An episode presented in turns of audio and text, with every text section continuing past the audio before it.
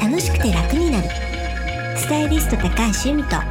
クリエイター永田優也が日々の生活にちょっとしたヒントになるお話をお送りします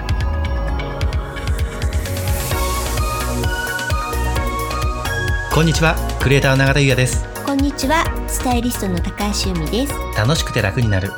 本日のテーマはうんイライラ解消風水となりますはいうん、永田さんイライラすることありますありますよあるんですか、結構あります結構あるんですかあ結構ではないですけども、うん普通にイライラしますよえ ーうんそういう風に見えないですよね何なんですかその顔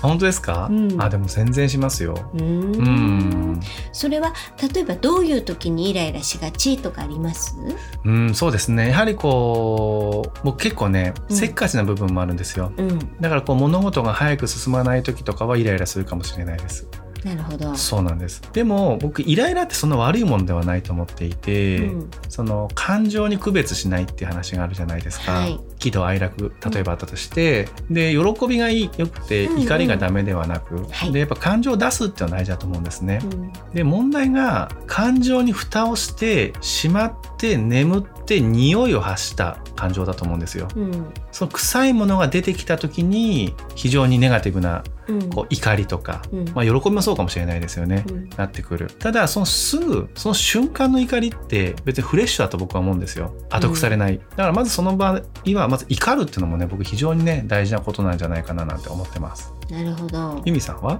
私は車のね渋滞とかどうしてもそういう時にイライラしちゃったりっていうのはね、うんあるんですよ、はいでもわりかしそんなイライラしない方かななんて思うけど今これを聞いてる周りの人がいやいやって言ってたらどうしよ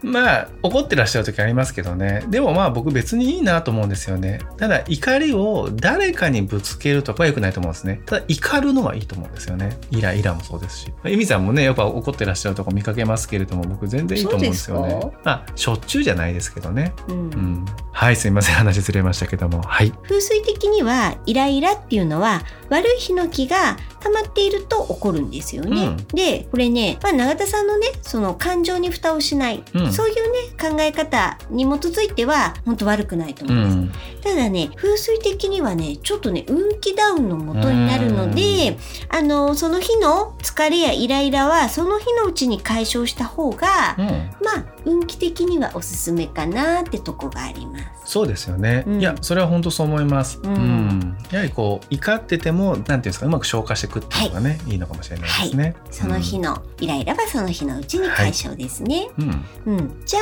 あ、悪いヒノキうん、と言って、こう思いつくものありますか悪いヒノキプラスチック、正解。うん、うん。もうそれは一番最初にお伝えしましたよそうね。ですよねなので、まあ、家の中のあのなるべくプラスチックじゃない代替のものがあったらそういうのに変えた方がいいよっていうのはねお話ししてますけど、うんはあと何かありますうん、あと悪いヒノキ電磁波、ピンポンうんうん、これはねもちろんないと困るんですけど、うんやっぱりちょっと影響しちゃうのでもちろん日中ねいいんですけどなんか寝る間際までね、うんスマホ見てたりとなかるほどでそのまんま寝落ちしちゃったりとか、そういう方ね結構ねいるってお話聞くんですよね。僕もね気をつけてるんですけど、うんまあ、1週間あるとしたらはい、 5日は持ち込んでます、多いうん、やっぱなんかね見ながら寝るんですよでよその携帯はどこに置くんですか頭の周りは良くないっていうのは聞いてるのでなるべくこう足元に置きますあ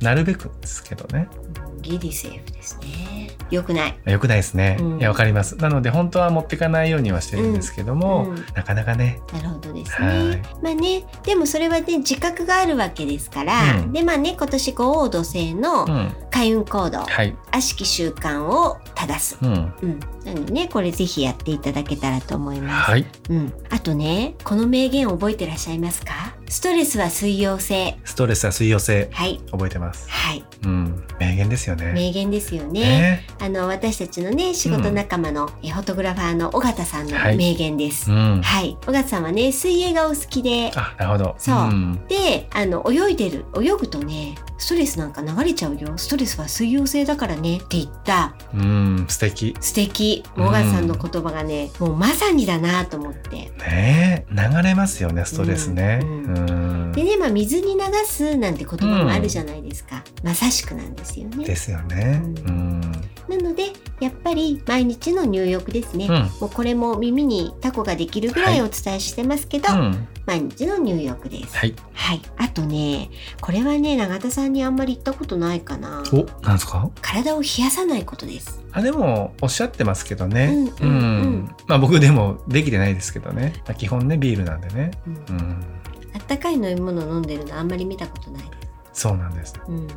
なんかアイス頼んじゃうんですよ ね。ううんん。なのでね、体を冷やさない。はい。うん。で、入浴をする。うん。うん。まあ、電磁波の環境をね、うん。自分で、まあ、ある程度コントロールする。はい。うん。っていうことをね、やっていただくと、まあ、イライラっていうのはうん少しずつでもね、うん。あの改善できると思うので、はいこれはねちょっとね覚えておいていただきたいんですよね最近ちょっとイライラするなぁなんて思ったら、うん。うん、今言ったことをねはい。ちょっと見直してやっていただけたらなぁなんて思うんですねはい。わかりました。はいありがとうございます。ありがとうございますそれでは、本日は以上となります。本日もお聞きいただきありがとうございましたよろしければ登録をして引き続き聞いていただけたら嬉しいですまたオンラインサロンの詳細を概要欄にまとめてありますのでご興味ある方はお目通ししていただけたら嬉しいです楽しくて楽になるスタイリスト高橋由美と